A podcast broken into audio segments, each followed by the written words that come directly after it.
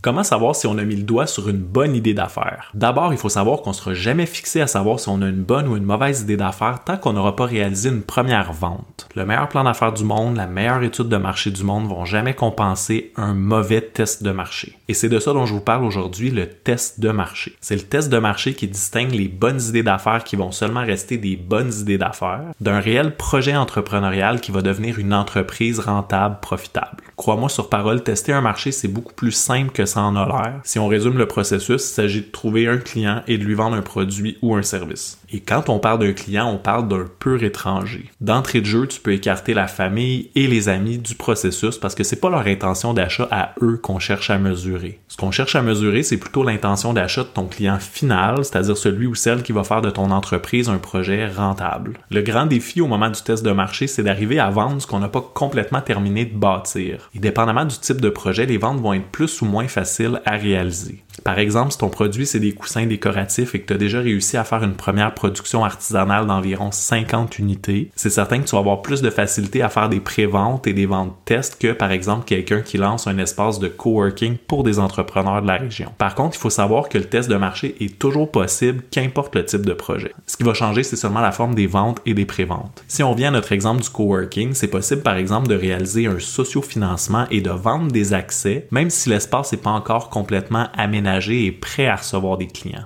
Dans ce cas précis-là, les efforts vont devoir être mis sur la création d'une maquette, d'une vidéo qui donne envie d'avoir accès à l'espace. D'ailleurs, le sociofinancement, c'est l'outil par excellence pour tester son marché. Parce que dans le sociofinancement, l'objectif de financement est directement lié à la mobilisation de la future clientèle. C'est d'ailleurs pour cette raison-là que certains programmes du gouvernement, comme par exemple le Fonds Méléen, vont exiger qu'il y ait un minimum de contributeurs avant de s'engager à doubler la mise avec des fonds publics. Ça leur permet d'attribuer des fonds publics à des projets seulement une fois que l'utilisateur final a été bien mobilisé dans le projet. Si le socio-financement fait pas partie du plan de match de ton projet, l'autre option qui se présente à toi, ce serait d'organiser toi-même tes préventes, une campagne de prévente, en créant par exemple une atterripage, une landing page qui va expliquer les détails de ton produit ou ton service et ses avantages. Ensuite, ça te permet de collecter les adresses courriels des gens qui sont intéressés. Si tu choisis de procéder de cette façon-là, sache que c'est un peu plus limité que le socio-financement parce que ça te permet pas de collecter de l'argent, donc de mesurer l'intention réelle des gens. Donner une adresse courriel, ça a moins d'implication que sortir de l'argent de son portefeuille et c'est en faisant payer le client final que réellement on mesure son intention d'achat. Donc tu l'auras compris, le meilleur test de marché, c'est celui qui engage ton client final, qui le fait débourser de l'argent. Il faut être créatif parce qu'il y a plusieurs façons de morceler un projet pour que les préventes puissent être possibles. Par exemple, quelqu'un qui souhaite lancer un studio de réalité virtuelle pourrait tout simplement organiser des événements mobiles de réalité virtuelle pour tester son marché. Donc à ce moment-là, l'entrepreneur a besoin seulement d'un peu d'équipement et pas nécessairement d'un espace commercial. Si les gens répondent bien au concept, qui s'inscrivent,